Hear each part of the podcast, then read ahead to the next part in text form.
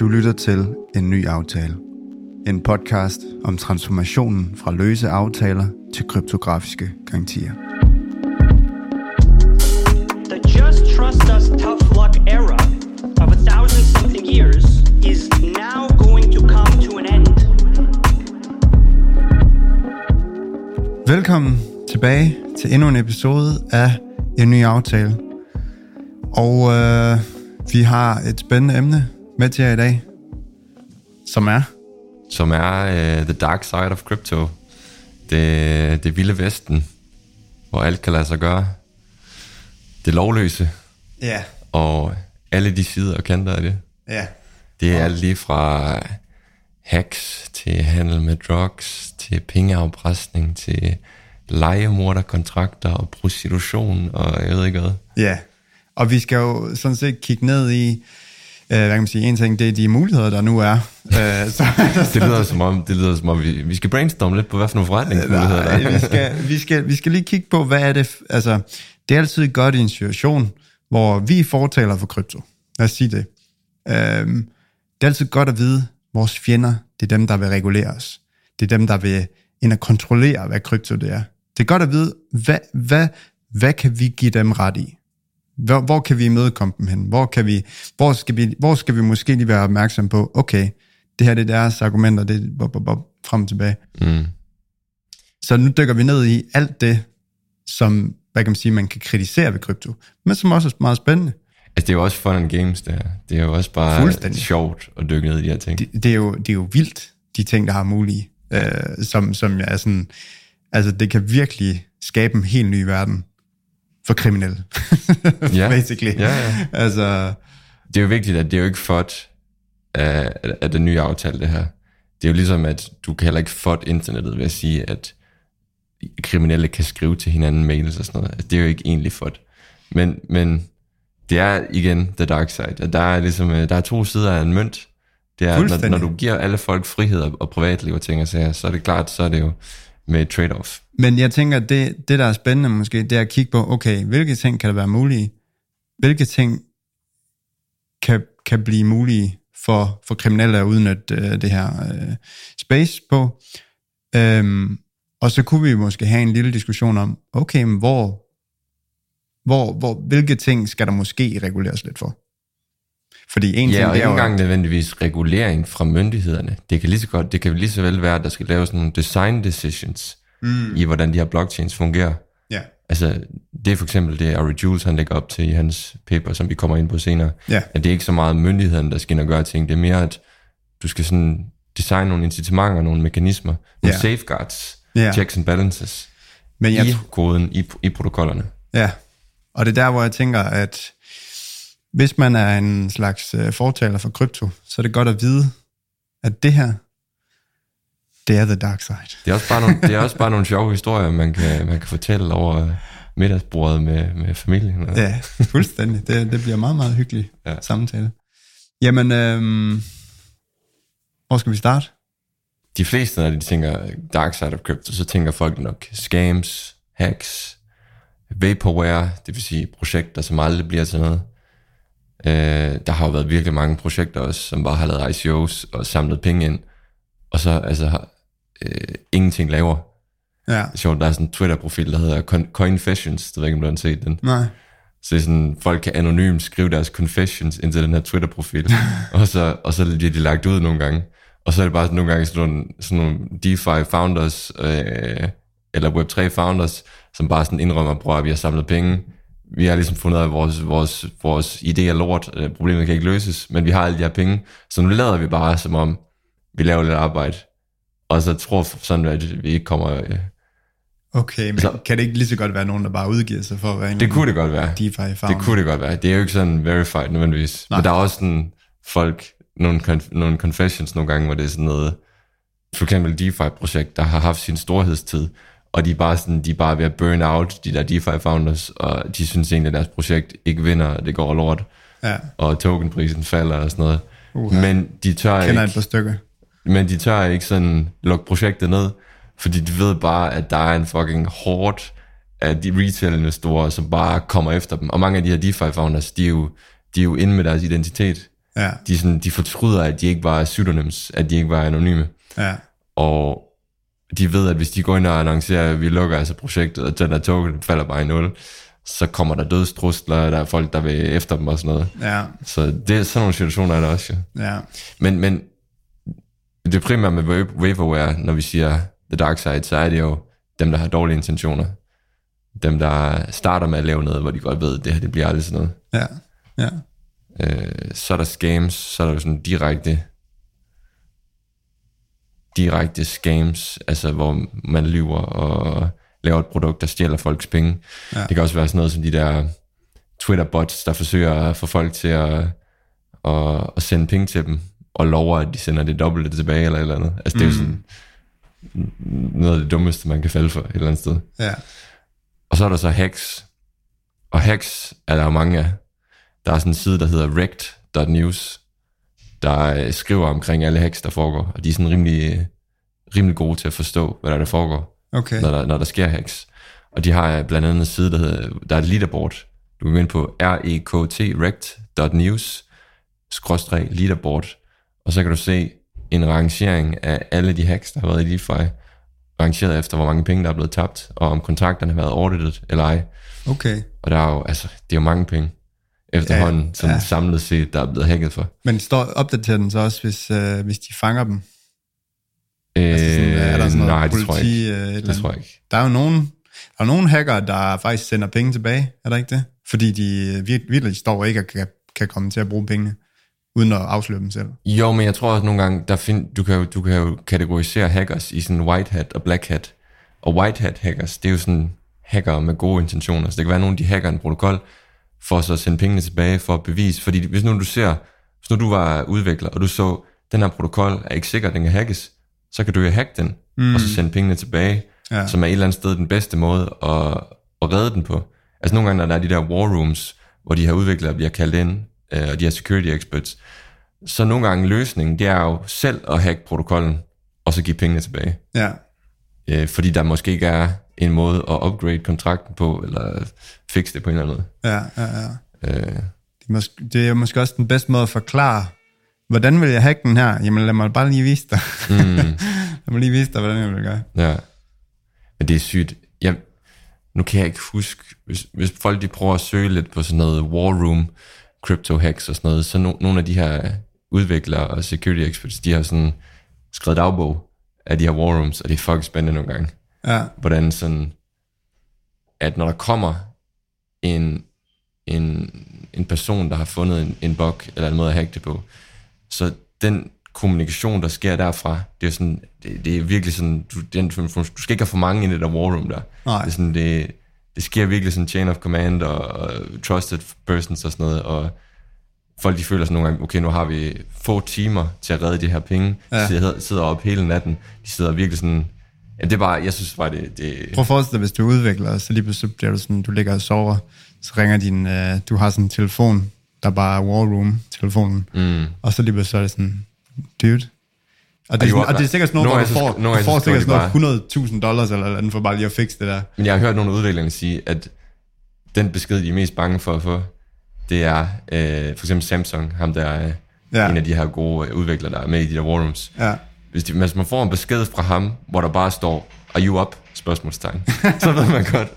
så skal man, så skal man begynde hjertet at banke, og så skal man bare Ja. ind foran computeren. Ja, men det er jo sikkert mega godt betalt, øh, de der developers. Men prøv at, de der, de der auditing firms, der auditer kontrakter, de er jo booket et halvt år til et år frem nu. ja, ja, ja. og de tjener styrtende med penge. Ja. Der er så meget mangel på folk, der har forstand på det her. ja. Og det er jo sådan noget med mange af de her smart contracts, de er jo så kort, at det er jo ikke fordi, det kræver en masse, masse arbejde. Du kan jo ikke hyre sådan nogle low-level udviklere til at lave dit arbejde i smart contracts. Nej. Det du har brug for, det er dem, der er virkelig, virkelig skarpe til at forstå, hvornår der er sikkerhedshuller. ja. Og øhm, det er bare pis godt betalt, altså hvis, hvis, du, hvis du er skarp i det. Men det, det, er jo, det er jo markedet, der dikterer det. Plus at det er jo bare, det, det er også en ting, der sparer folk, eller ikke sparer, men altså, der, hvis folk de står til at tabe millioner og millioner af dollars, så, øh, og der er en dude, der er virkelig syg til at, mm. at lige track en, en hacker og, og, og se, om han kan øh, på en eller anden måde ja. få de penge tilbage. Altså, det er jo røv mange penge værd. Altså hvis der sidder nogen derude, der enten er udviklere, eller har en teknisk interesse, eller er unge, og ved ikke, hvad de skal lave, der er virkelig en fremtid inden for Web3 development. Og der er faktisk nogle virkelig gode kurser inde på YouTube. Mm. Øhm, hvad nu han hedder? Patrick Collins fra han har nogle gode Trade kurser. Chainlink. Han har, ti, jeg tror, den er syv timer eller sådan noget. Hans første sådan bootcamp-video, Ja. hvor du kan følge alle de der ting. Jeg har, jeg har ikke engang Men altså, selv... der er i det hele taget mange gode ressourcer. Ja, ja. Øh, for- Men jeg ved bare, at han får virkelig mange komplimenter for hans øh, okay. Okay, ting. ja. Men det bringer os også til øh, hacks. Altså, X-token var en, øh, eller ja, var en, øh, en protokol, hvor de havde sådan noget mandated governance. Det vil sige, hvis du havde nogle governance tokens, hvor der var nogle øh, dividends, nogle rewards, noget staking rewards, så i stedet for at du hele tiden skal stake og claim rewards og restake for at få compounding returns, så kunne du stake din, øh, din tokens ind på X-token, så fik du tilbage en X-version af din token, som hele tiden akkumulerede de her staking rewards, compounding, øh, og at der var en mandated governance, hvor du sagde, hvis du køber, lad os nu sige for eksempel ARV, så var der XARV, så var der XARV A og XARV B.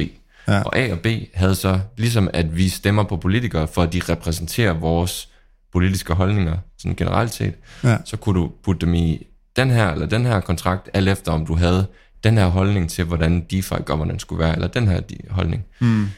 Og pisse smart projekt, men der var et hack, eller der var flere hack, blandt andet ja. den her XSNX, så synthetic staking kunne automatiseres på X-token, Ja. men synthetic staking er meget komplekst, og den her kontrakt på X-token var rigtig meget komplek- kompleks. Og øh, der var et flash loan attack, der kunne drain, øh, jeg kan ikke engang, det er så længe siden nu, jeg tror, Ja. det kunne drain halvdelen af værdien Ja. af det, man havde stikket eller sådan noget. ja, der var lidt, jeg tror, der var lidt is tilbage i den pool, man kunne claim. I hvert fald, men alt... Men det var i SNX to omgange, det blev hacket i to omgange. Ja, det er rigtigt. Så, sådan nogle ting, de sker jo. Ja, Og, altså, øh, Og det er måske sådan en ting, hvor at det kan man være opmærksom på, fordi den, den smart contract, den var så kompliceret. Altså fordi du siger, SNX, det er sådan en, det er, sådan, det er noget, man skal, det er meget hands-on. Altså man skal ind og, og, og restake og vurdere med gæld og alle de der ting. Det er noget, vi kommer ind på senere. Men det er så også en af de der faldgrupper, der kan være, når noget det bliver mere komplekst, så er der risiko. X-Token var jo 100% eksperimentel. De ja. var jo, de, der var jo ikke nogen, der havde lavet sådan noget her før. Nej. Og som du siger, der er rigtig mange moving parts i Synthetics. Ja, Øhm, og kontrakten var audited. Der var nogle eksperter, der havde siddet og vurderet, at vi kan ikke finde nogen sikkerhedshuller. ja, Men så var der alligevel sikkerhedshuller. ja, I første omgang, og de blev patchet, og så fandt man et fix på det, og så kom der sgu et sikkerhedshul mere senere, som der var nogle hacker, der havde fundet. ja, Og det er jo et arms race mellem dem, der udvikler smart contracts, og så dem, der sidder og forsøger at hacke dem. ja, Og på et eller andet tidspunkt bliver alting jo øh, battlehardened og gennemtestet, og man ved, det virker, og efter lang tid, så er, der ligesom, så er man ligesom overbevist om, at der ikke er flere sikkerhedshuller. ja, Men hver gang du skal lave noget eksperimentelt, hver gang der er nye use cases, nye applikationer, hvor ting, der ikke er lavet før, så er der Ja. altid højere risiko. ja, Men øhm, ja, det er jo sådan, som sagt, det folk forstår ved the dark side of crypto. Scams, hacks, way på hver.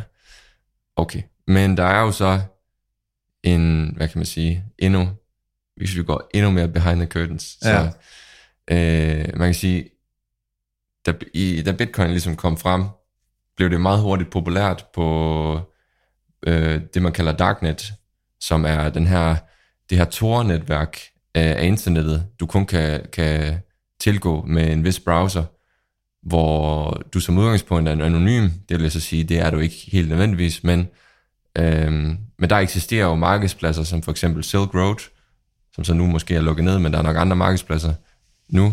Men Silk Road var et sted, hvor du kan handle med, med narkotika, handle med våben og ting og sager.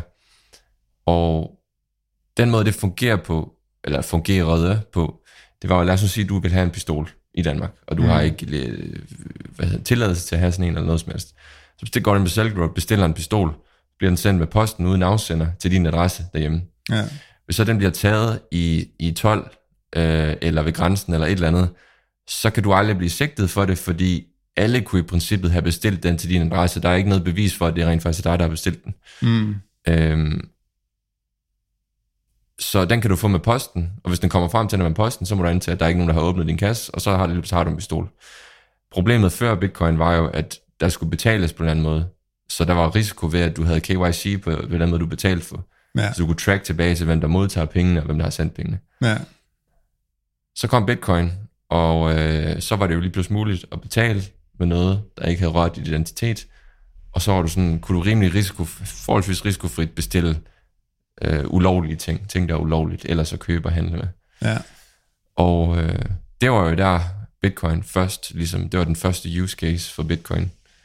Det var jo ligesom, at når du havde den her borderless, censorship resistant, permissionless øh, valuta, så, øh, så er det klart, at de første, der hopper på den vogn, det er dem, der har mest brug for de properties. ja, Og øh, det var sådan noget som Silk Road. Og den dag i dag er det jo en næsten ubetydelig øh, del af den samlede øh, volumen og, og handel og, og transaktioner inden Ja. for krypto.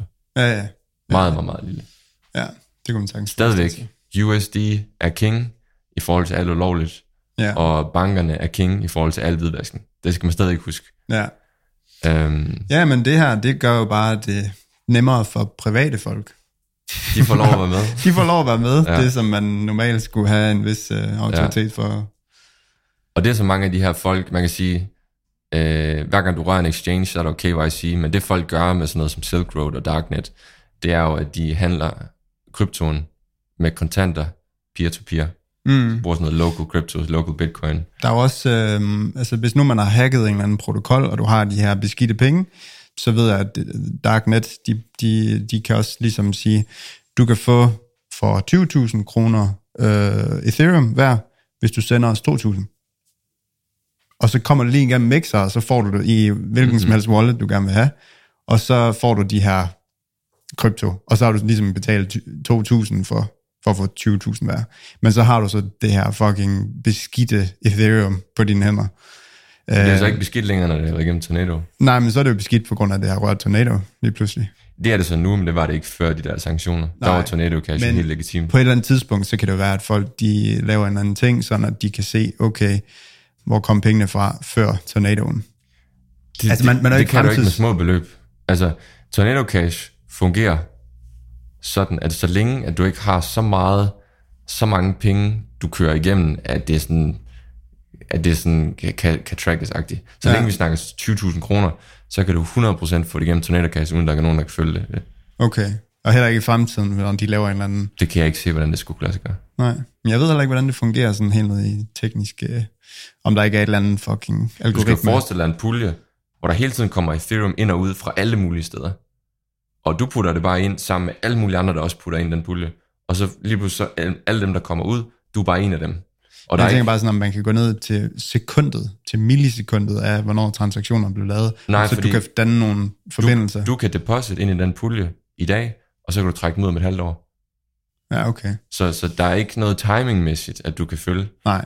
Øh, Okay, men så er det, så, så er det nok rimelig svært. ja.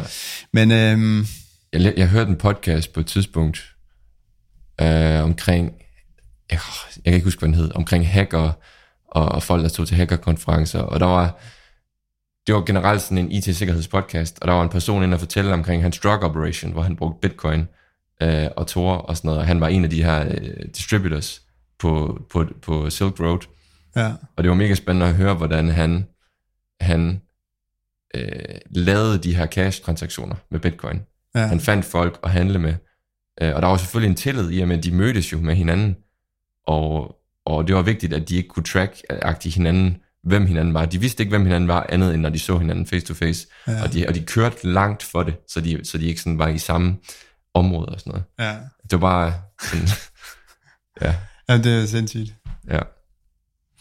Men øhm, det næste, der så opstod, det var jo, at man begyndte at lave nogle øh, privacy øh, versioner af Bitcoin. Fordi man kan sige, at Bitcoin er jo permissionless. Du kan oprette en såkaldt konto, wallet, uden at spørge nogen om lov, og uden at lave KYC.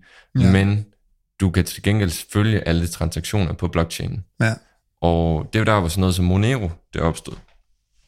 Og hver gang du laver en transaktion med Monero, så kan den ikke, så kan den ikke følges. Uh, der er ikke sådan en explorer, hvor du kan se alt, hvad der sker på blockchainen. Nej. Og det er jo selvfølgelig også en af de ting, der gør, at den er mindre sikker, fordi hvis du ikke kan verificere, at alt er, som det skal være, så må du nødt til bare at stole på, at den fungerer, som den skal. Ja. Men indtil videre virker det til, at den fungerer, som den skal, og det har så også muliggjort sådan nogle ting som pengeafpresning, Det må man sige. ransomware. Og det er jo alt lige fra, at folk hacker dit computer, tager et bi- et billede med webcam af dig, mens du ned, og så skriver til dig, at øh, hvis du ikke sender mig noget Monero, så lægger jeg de her billeder ud til alle dine venner og familie. Ja. sådan er der jo nogen, der har fået sådan nogle beskeder. Ja, Jesus Og, og hvis der sidder nogen derude, der tænker, hvad skal man gøre i den situation, så skal man bare blokere personen og sige, du gør bare, som- hvad du har lyst til. Ja. Og så lad være med at sende ham nogle penge. Ja, jeg Fordi tror ikke, de, de, de kommer bare til at afpresse dig igen og igen Ja, og igen. Hvis du først har sendt Monero, så kan de bare sige, du skal sende noget mere. Ja. Og så gør det stadigvæk. Ja, Så det, der, don't cooperate med de her folk her. nej. Så må du æde Du skal den. bare skrive rundt til alle dine venner, prøv, det kan godt være, der kommer billeder af mig. Det er, det er face swap. det er bare face swap, det er ikke mig. Ellers så bare skriv, øh, hvis du vil være sød, så bare lige slet den, inden du kigger på den. Ja, lad være med at kigge på den. Man ved bare, at alle vil kigge. alligevel. ja, ja. Sådan er det. Men der var jo den her situation med en norsk øh, rimands øh, øh, hustru, der forsvandt i 2018. Hun blev kidnappet. Og så var der efterladt det her brev. Jeg snakker om det sidste, øh, var det ikke sidste episode? Jo, Jeg alligevel undersøge, om ham der, øh, manden der, han stadigvæk var øh, mistænkt. Og det er han. Altså han er sigtet for, for drab og kidnapning af hans egen kone. så han er sigtet, det vil sige, de er overbevist om, at det er ham. Ja, men der er ikke beviser til at ligesom kunne, øh, hvad siger man, varetægtsfængsle ham. Han har været varetægtsfængslet, øh, og så det var han i to uger, eller sådan noget. Men det er jo også fordi, øh, jeg tror, de fleste kidnapninger og mor, der sker, det er jo, altså der er et eller andet vanvittigt procent øh, antal af gangene, hvor det er ens partner. Altså sådan noget hustru-drab og alt sådan noget der. Det er, jo, det er jo meget normalt egentlig. Så Nå. jeg tror også, at sådan statistisk, så kigger man også hurtigt på manden.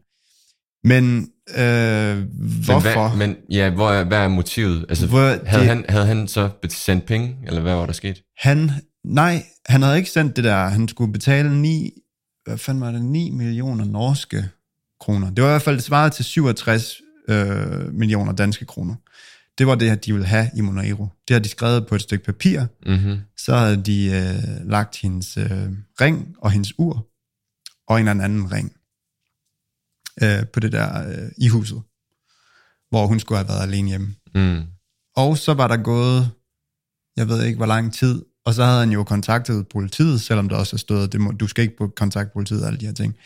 Øh, de skal bare overføres. Og så vil han ligesom, så har han været lidt frem og tilbage via mail. Jeg tænker, det har været et eller andet Proton-mail eller et eller andet. Øhm, om at han vil se noget bevis, og så har han vist sendt en million, eller et eller andet, det kan være, det har været 10 millioner danske kroner afsted. Så han har sendt noget, men har ikke sendt det der fulde beløb der. Og hvor er konen henne? Nej, hun er ikke fundet. Altså, politiet går ud for, hun er død. Fordi hun har ikke, hun har ikke været nogen steder. Så det er lidt sådan en situation, hvor... Men det jeg, det, jeg, det jeg hører så, det er, at det du siger, det er, at motivet var nærmest, at han ville gerne slippe, sig af, slippe af med sin kone. Ja, jeg tror, vi, vi spekulerede lidt på sidste gang, om det kunne have været et eller andet hvidvask, om man lige kunne få et eller andet over i noget, men jeg tror bare, at det har været... Øh, hvis det er ham, der har dræbt hende, så vil han bare af med hende. Men så kunne han jo bare... Ja, okay, så er det ligesom et... Så hvis han bare havde slået hende ihjel, så ville folk have mistænkt ham. Og så nu har han ligesom fundet på en... Han har ligesom prøvet at direct skylden væk på en eller anden random øh, kidnapper. Ja. Så hvor deres motivation var at få nogle penge. Ja, okay. Altså, han kunne jo, altså, det er ikke fordi, at han personligt har dræbt hende nødvendigvis. Men hvis nu det er sket, så har han måske kontaktet nogen, øh, whatever. Og så... Øh, han kan også selv have gjort. Jo, men jeg tænker bare, altså sådan en, han, er, han, er, han er sådan en rimandsfyr, sådan en ældre rimandsfyr. Altså, jeg tror, han lå på nummer 167 altså, ud af de rigeste nordmænd, der er.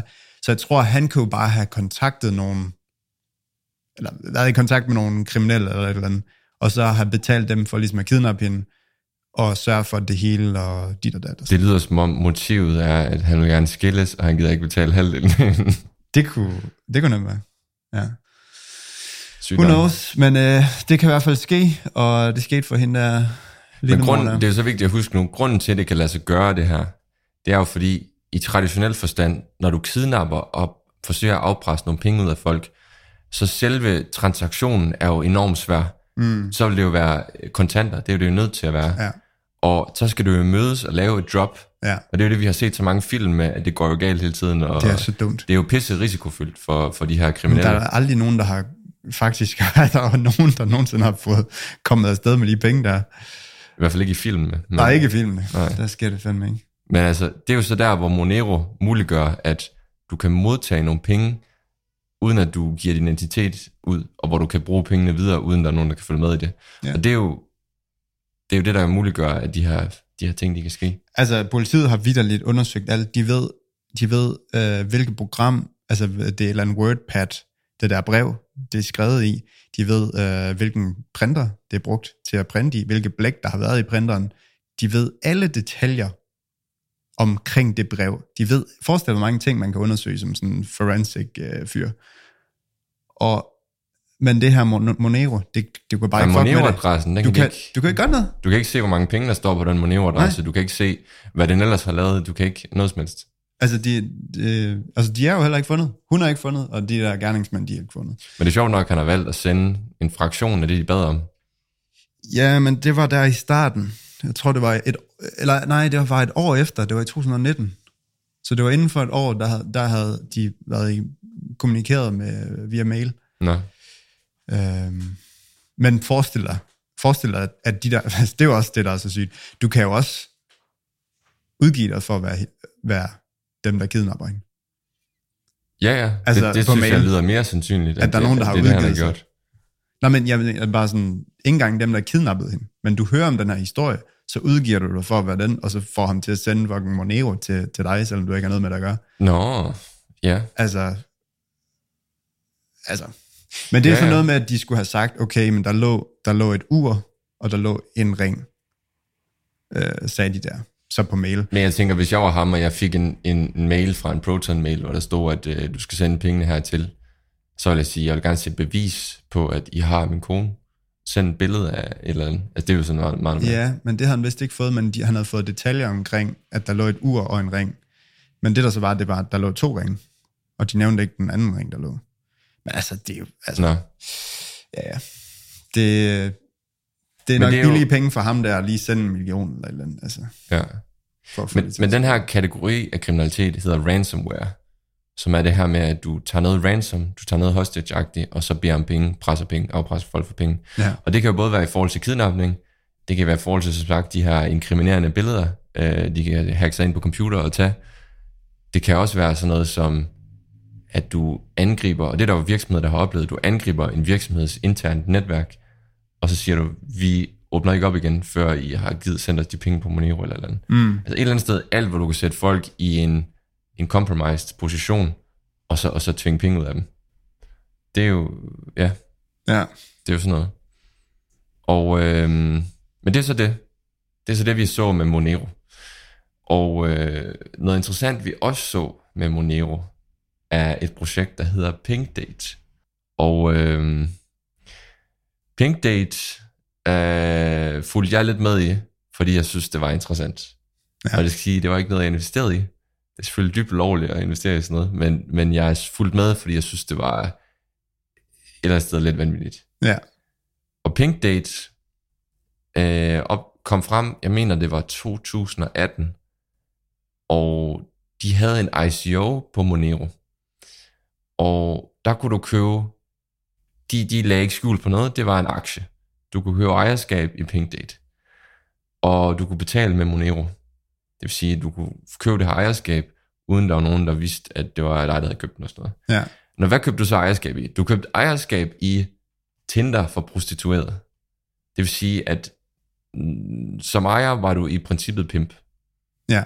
Så du, kunne, Du fik dividends af... du fik dividends af alle de prostituerede, der tog ud og lavede arbejde. Ja, Og grunden til, at det var lidt revolutionerende, det var jo, at det muliggjorde jo. Så, så dem, der stod bag, de var øh, IT-infrastruktur-eksperter. mm. Og de havde lavet et setup med Tor-netværket. Men de brugte Tor-netværk-teknologi til at gemme sig med deres infrastruktur på det almindelige internet. Så der var en hjemmeside, hvor en webapplikation, hvor det fungerede lidt ligesom Tinder. At du kunne oprette dig som kunde, eller oprette dig som prostitueret. Så ville den søge i dit område, og så ville du kunne swipe ja nej. Og når der var et match, så startede der en samtale omkring, øh, lad os mødes, og, og eller kan jeg være din kunde. Ja. Sådan prostitution. Ja. Og betaling kunne så være med Monero over platformen, hvor øh, kunden havde betalt upfront med Monero, og et, et gebyr var så gået til alle aktionærerne, alle pimpsene, der, der var medejere af den her platform. Ja. Og de folk, der stod bag den her platform, de verificerede alle brugere, både kunder og prostituerede. Ja. Så ifølge dem var der en verden inden for prostitution, hvor som kunde var det svært at finde prostitueret. Øh, hvad skal man sige, der var, der var ægte, eller et eller andet, altså en, en ægte annonce, eller et eller andet. Mm. Som prostitueret var det svært at finde kunder, som... Øh, det var noget med, at det var meget... Det er noget med, at som prostitueret, når du tager ud og møder en kunde, så er det generelt risikopræget. Det kan Ja, være for den prostituerede. for den prostituerede. Det kan Ja. være, at den prostituerede ikke får penge, det kan være, at han er voldelig, det kan være et eller andet. Ja. På den her platform ville der så være reviews. Mm. Så Mm. hver gang en kunde havde brugt en prostitueret, så ville prostitueret review ham. Hver gang en kunde havde brugt prostitueret, ville den kunde så review den prostituerede. Ja. Så udover at der vil være KYC, så det vil sige, som prostitueret og som kunde, skulle du sende pas og alle mulige dokumentation ind for at blive verificeret, og det vil så blive gemt på den her Tor-teknologi database, ja. Ja. hvor det aldrig vil kunne blive hacket eller noget. Ja. Og så skulle du selvfølgelig stole på holdet bag. Ja. Men det var i princippet en måde, hvor både prostituerede og kunder risiko kunne finde hinanden og, og have en transaktion. Ligesom uh, Uber. ligesom Bare- Uber. Ja, ja. Og mange prostituerede havde jo brug for øh, pimps af, re- af hensyn til den her sikkerhed. Mm. Og de pimps tager jo så et stort cut i den virkelige verden. Ja. Den her platform vil så være en måde, hvor almindelige piger også et eller andet sted, uden så mange barriers to entry, kunne blive prostitueret. Ja, det er jo Og- super degenerate faktisk. Altså, det er jo sådan, det er jo sådan en, en extension af OnlyFans. Ja, Altså, det er jo sådan at tage OnlyFans-skridtet en gang læng- en, en tak videre. ja, Fordi OnlyFans er jo også en virkelig low barrier to entry for at blive sådan lidt øh, porno, øh, hvad skal man sige, ja, stripper-agtig for Ja. en pige. Men den her platform, den havde, en, øh, den havde de her an- anonyme udviklere bag, og så havde de en direktør, som var en prostitueret, som var en eller anden kvinde, der rendte rundt i USA til konferencer og var sådan outspoken. Og øh, det her projekt øh, var jo direkte, var ulovligt. Altså det er jo direkte ulovligt at, at have, åh, hvad fanden var det, de kaldte det? I hvert fald i de jurisdictions i USA, hvor de startede, ja, var det ulovligt at øh, drive bordel, ja, som det et eller andet sted var. Og det, der så skete, det var, at de rejste en masse penge fra de her investorer, som blev medejere, og øh, de begyndte at markedsføre det i USA, og så lige pludselig, så kom øh, FBI efter dem. ja, Og der var muligvis noget opsigt, de havde haltet på, så de måske var doxed, og lige pludselig så udviklerne, de forsvandt bare. Øh, og der, øh, der var tegn på, at ligesom FBI havde fundet dem. okay. Og hende der, øh, hende der den, den prostituerede, der havde sådan ageret frontfigur i USA, Ja, hende, hun blev bare fucket fuldstændig, fordi hun var den eneste, der sådan var, do- var doxed udadtil. ja, ja, Og lige pludselig så, så disassocierede de sig bare fuldstændig fra hende -agtigt. ja, Men det var endnu et eksempel på, hvad der kan lade sig gøre lige pludselig. Det er selvfølgelig både en kombination af noget Monero, noget krypto, men det er også en kombination af noget Tor-teknologi. ja, Så det er, jo, det er jo noget af de krypteringsteknologi, vi har, kryptografiteknologi, vi har fra internettet, og så den her nye value-kryptografi, vi har i krypto. ja, Altså, der lige pludselig muliggør sådan nogle ting her. ja, Nu blev det jo så stoppet angiveligt af FBI Men jeg kan huske, at jeg var til en konference, og jeg, jeg, jeg nævnte det over for sådan en advokat, der var der, om han havde hørt om det her projekt. Og det havde han faktisk. De havde fulgt lidt med, fordi de synes også, det var interessant.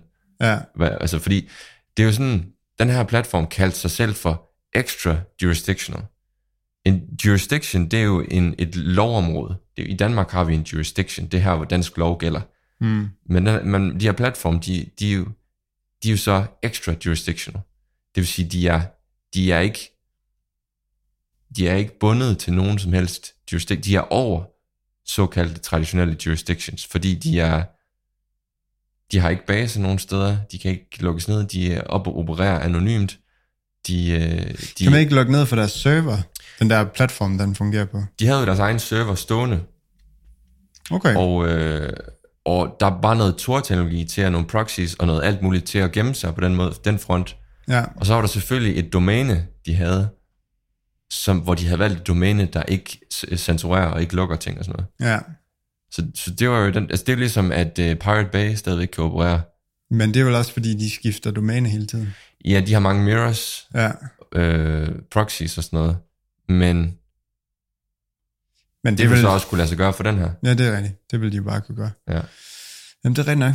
Men et eller andet sted er det bare interessant, at du kan have noget, som er direkte ulovligt, operere out in the open. For man kan sige, Silk Road er jo ikke out in the open. Nej, Det er jo, du skal hente den her browser, du skal ind på det her, det her, øh, det her hacker, hacker infested, øh, CIA, øh, FBI overvåget sted, hvor, hvor der er meget risikopræget at være overhovedet på Tor-netværket og sådan noget mm.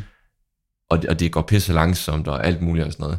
Og det her, det var fucking bare out in the open på internettet, at du havde Tinder for prostituerede. ja. Altså, hvor, jeg ved ikke, jeg synes bare, det, det er vanvittigt. Ja, det er, det, det er virkelig, det er helt skørt. Ja. I mit hoved, så det er jo ikke særlig fed ting at, at gøre det mega nemt for piger at, at, at blive prostitueret. Mm, Men samtidig så er det måske meget fedt for dem, der nu endelig er prostitueret, at have sådan en eller anden form for selvstændighed omkring det, og de kunne selv vælge deres kunder ud fra de reviews, de kunder har fået, så de ikke ender med en eller anden... Ja, altså sådan, De- så rent sikkerhedsmæssigt, så, så var det jo, hvad kan man sige, en, en god øh, ja. opstået platform. Øh, Altså, jeg er enig. Altså, det er, jo- det er jo et komplekst moralsk dilemma. Hvis man Ja. sådan sympatiserer med sex workers, ja, så den her platform udgang, udgav sig for at gøre det marked mere fair, mere, øh, hvad skal man sige, de fjerner de her, de her de er De har- skumle mennesker.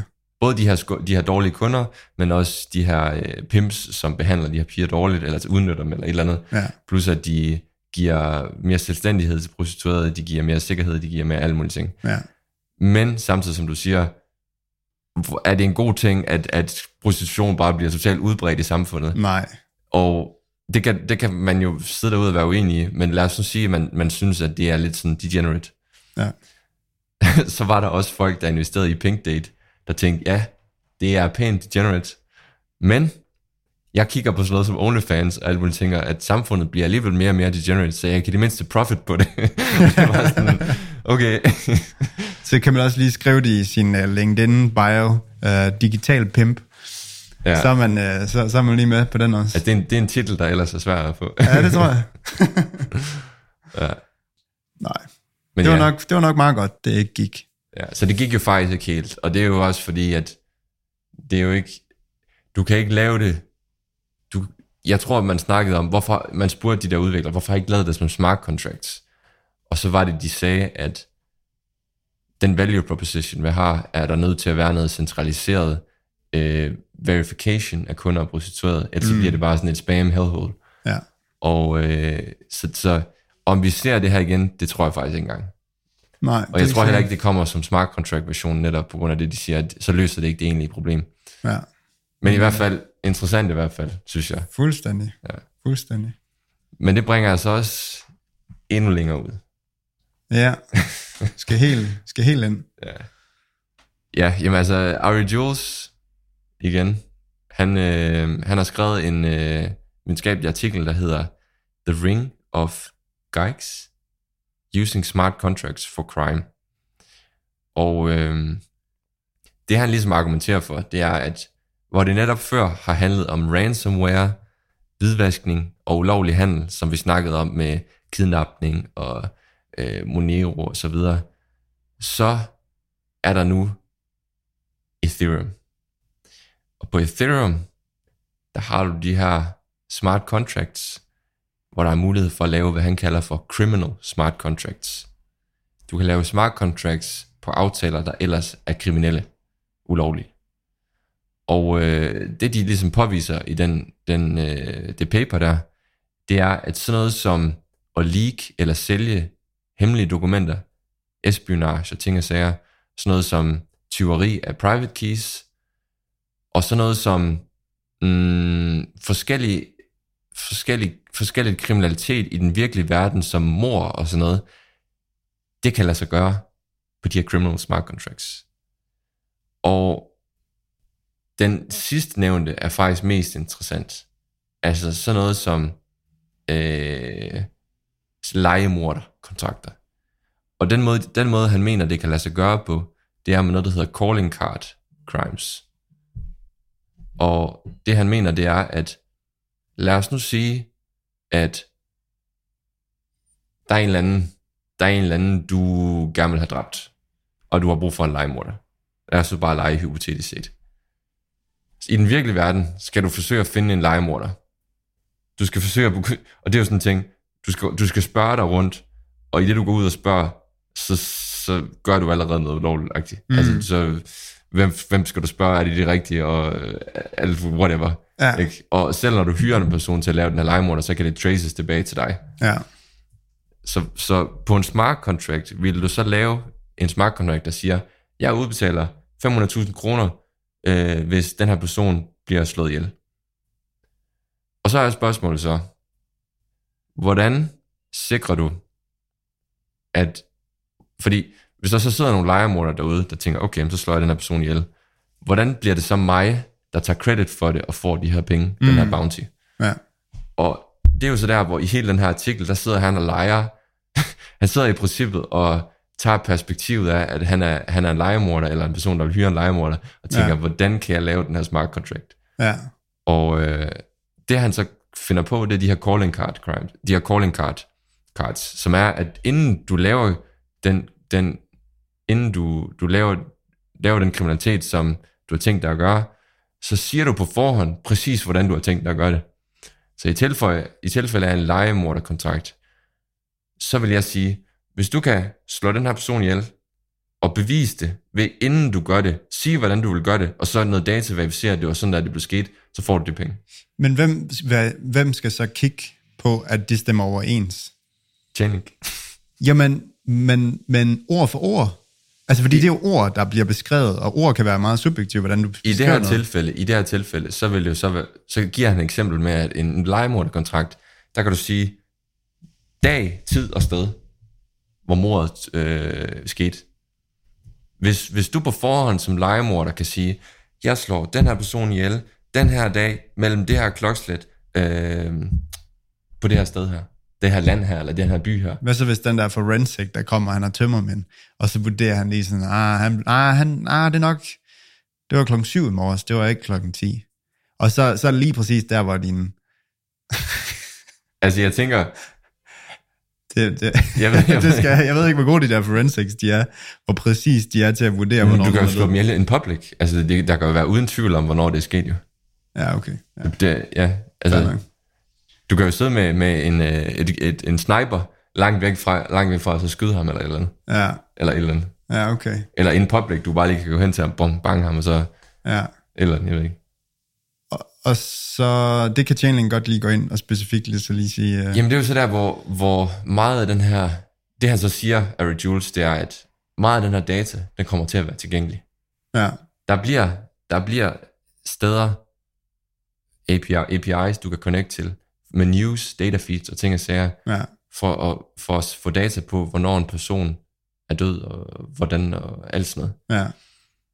Og hvis så er der en legemorder, der kan sige, jamen jeg slår den her person ihjel den her dag, på det her tidspunkt, det her sted her, og så det sker det tidspunkt, så udbetaler smart contracten automatisk til ham. Ja.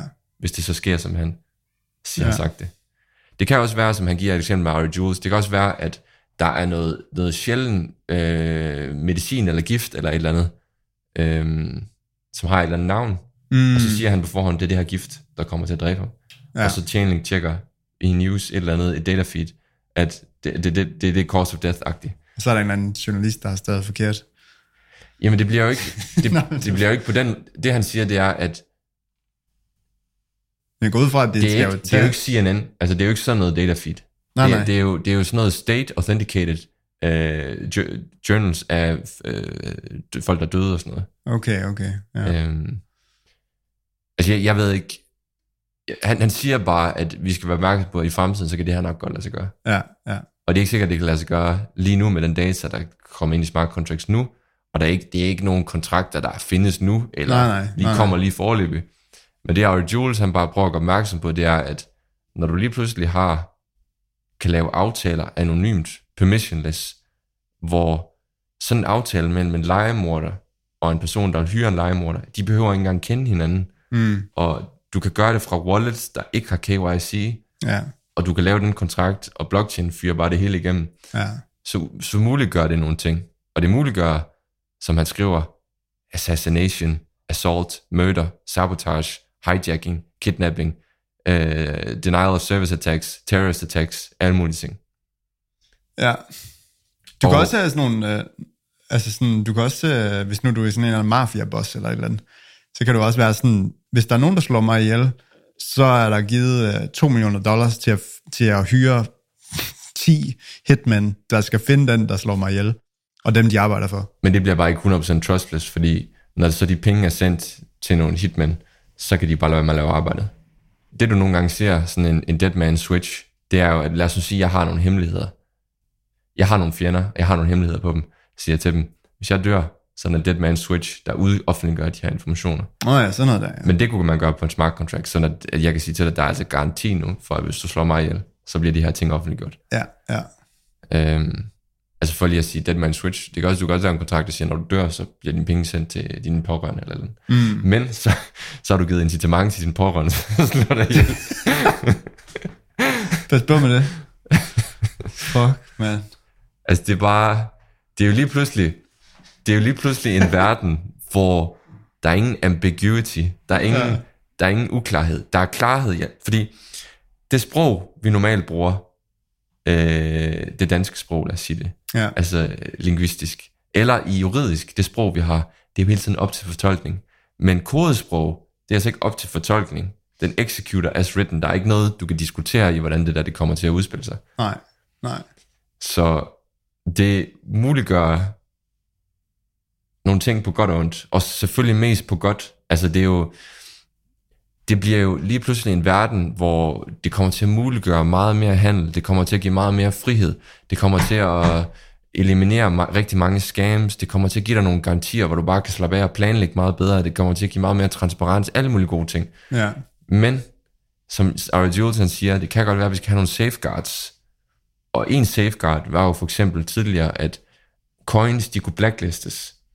Så hvis der var et hack, eller der var noget, øh, et eller andet, noget, et eller andet, så er det jo, at alle exchanges, de går ind og blacklister de der coins der, fra folk, der er blevet hacket. ja, Men så var det så, fordi de tidligere brugt mixers, for at du, når du havde nogle, nogle coins, der var blacklistet, på Ethereum for eksempel, så er det Ja. bare ind i en mixer, ind i noget Tornado Cash, og så ud igen, og så er det jo ikke blacklistet længere. ja.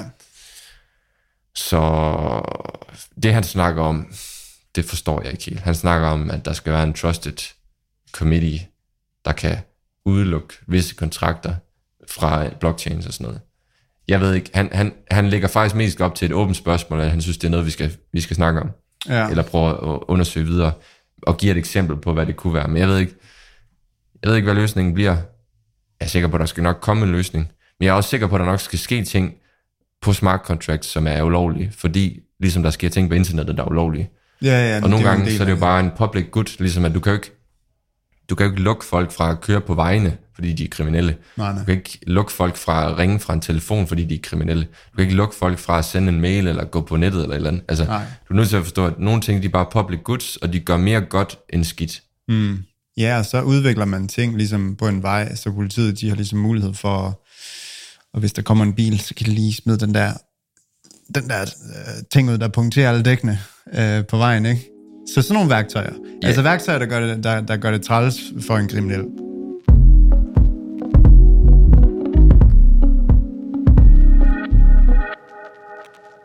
Ja, jamen øh, jeg tror da, det var det for i dag. Hvis I har flere ting i forhold til den her mørke side af krypto, øh, så må I gerne kommentere lidt på det, og sådan øh, snakke lidt om, hvis vi, der er noget, vi ikke har nævnt. Jeg tænker, det er fedt at, at vide lidt om, hvad, hvilke, man kan jo kalde dem negative sider af, af krypto. I hvert fald det, folk de kan bruge som fot for at øh, krypto, det, altså der var mange, hvis man spørger folk på gaden omkring, om, hvad tænker du om bitcoin, så folk de nævner det her Silk Road. Altså folk de forbinder det enormt meget med sådan noget ulovlige øh, køb stoffer og køb våben. Og, altså der er mange, der har sådan en Men det er bare vigtigt at huske, at det er ikke reelt for det der. Altså det er jo, det, som sagt, bankerne er kongerne af hvidvask. Jo, men... Uh, US dollar er kongen af, hvad skal man sige, ulovlige transaktioner. Men og, altså, perception is king. Så hvis bitcoin er forbundet med stoffer og våben og sådan nogle ting, så er det bare det folk, de tænker. Ja, jeg mener Uanset. også bare, at, at det er ikke reelt for det. Altså, det er ikke sådan, det er ikke, øh, det er ikke noget, man skal være bekymret for, at, at, at krypto er negative net value på grund af de ting her. Nej, nej. Det er vigtigt at forstå, at selv dengang bilen blev opfundet, der var man sådan, det der, det er fandme for farligt. Fuldstændig. Det der, altså, ja, ja. bilerne, det er jo fuldstændig vanvittigt at have maskiner kørende rundt. Vi skal bare, de der heste der, de fungerer fint. Hvad fanden skal ja. vi bruge de her? I starten af, af, af biler, der var det jo også, øh, der, hvis en bil skulle køre ind i en by, så skulle der jo gå en mand foran bilen, rigtigt, ja. og så skulle bilen køre bagved, fordi man ja. tænkte, den der bil, den kan ikke bare køre rundt blandt mm. menneskerne. Mm. Og nu fyrer vi bare med 50-60 km i timen rundt omkring i byerne. Det samme har man tænkt med, med elektricitet og med alle mulige nye, nye infrastruktur og opfindelser. Ja. Det samme har man tænkt igen med internettet. Ja. Det var seriøst bare, øh, der blev bare fottet for sygt. Det var jo, hvad skal vi egentlig bruge internettet til? Hvad, altså, det, er jo bare, det er jo bare kriminelle, der sidder og skriver med hinanden derinde og sådan noget. Og Ja. hvad skal vi bruge, øh, hvad skal vi bruge, øh, øh, hvad skal vi bruge streaming på nettet til? Vi har jo radioen. Hvad skal vi bruge, øh, bruge mail til? Vi har jo post. Og, altså, Ja. ja. det, det, der vil altid være den der, Ja, men det er, jeg tænker bare, det er meget fint at vide, det her, det er nogle af de ting, som der, hvad kan man sige, man kan kalde det bagsiden af medaljen, men, men så kan man jo tænke over, okay, men hvor skal der måske være nogle grænser hen? Hvor skal man måske prøve at, at udvikle lidt, eller tænke over, det er lidt ligesom AI for eksempel. Altså ligesom det Elon Musk han siger med, at det er faktisk en god idé at tænke lidt over allerede nu, hvilke begrænsninger skal vi have på AI? Fordi hvis vi bare laver, lader lortet run, run wild, så, så er det ikke godt at, vide, hvad, hvad der kan ske. Og der kan man jo måske tænke på, okay, hvad, hvilke ting kunne man prøve at gøre sværere for kriminelle med det her? mm, Sådan nogle ting. Men det er, det er nogle, det, altså det er nogle core-udviklere af protokollerne, øh, af de her smart contract blockchains, der måske skal tænke over det. Ja, Hvor det er vigtigt at huske, du skal ikke lovgive efter nogle exceptions. nej, nej. Det, er ligesom, det svarer til, at du skal ikke, okay, der er, nogen, der er nogen, der kører galt på vejen, men det betyder ikke, at vi skal ulovliggøre alle biler, eller du ved, Nej, der er nej, nogen, nej. der falder på fortogene, fordi, eller, et eller andet, det betyder ikke, at vi skal ulovliggøre fortog. Det var et dårligt eksempel, men jeg mener bare, at vi skal ikke lovgive efter nogle exceptions. Nej, nej, nej. Det synes jeg heller ikke. Det synes jeg virkelig heller ikke. Men øhm, så var det vist øh, det, vi havde for i dag. Øh, som sagt, øh, endelig gå ind og følg os inde på Facebook på en ny aftale. Øh, og, og især inde på Facebook har vi den her private gruppe, I gerne må ansøge om. Og så øh, med tiden, så kommer der til at være lidt øh, debat og diskussioner derinde. Like, del, kommenter, Ja, endelig do kommenter. what you want. Det, øh, det er fedt, når der kommer lidt øh, vores vej. Så, øh, så må I skulle have en øh, god mandag derude. Og tak for, at I lyttede med. The just trust us tough luck era of a thousand something years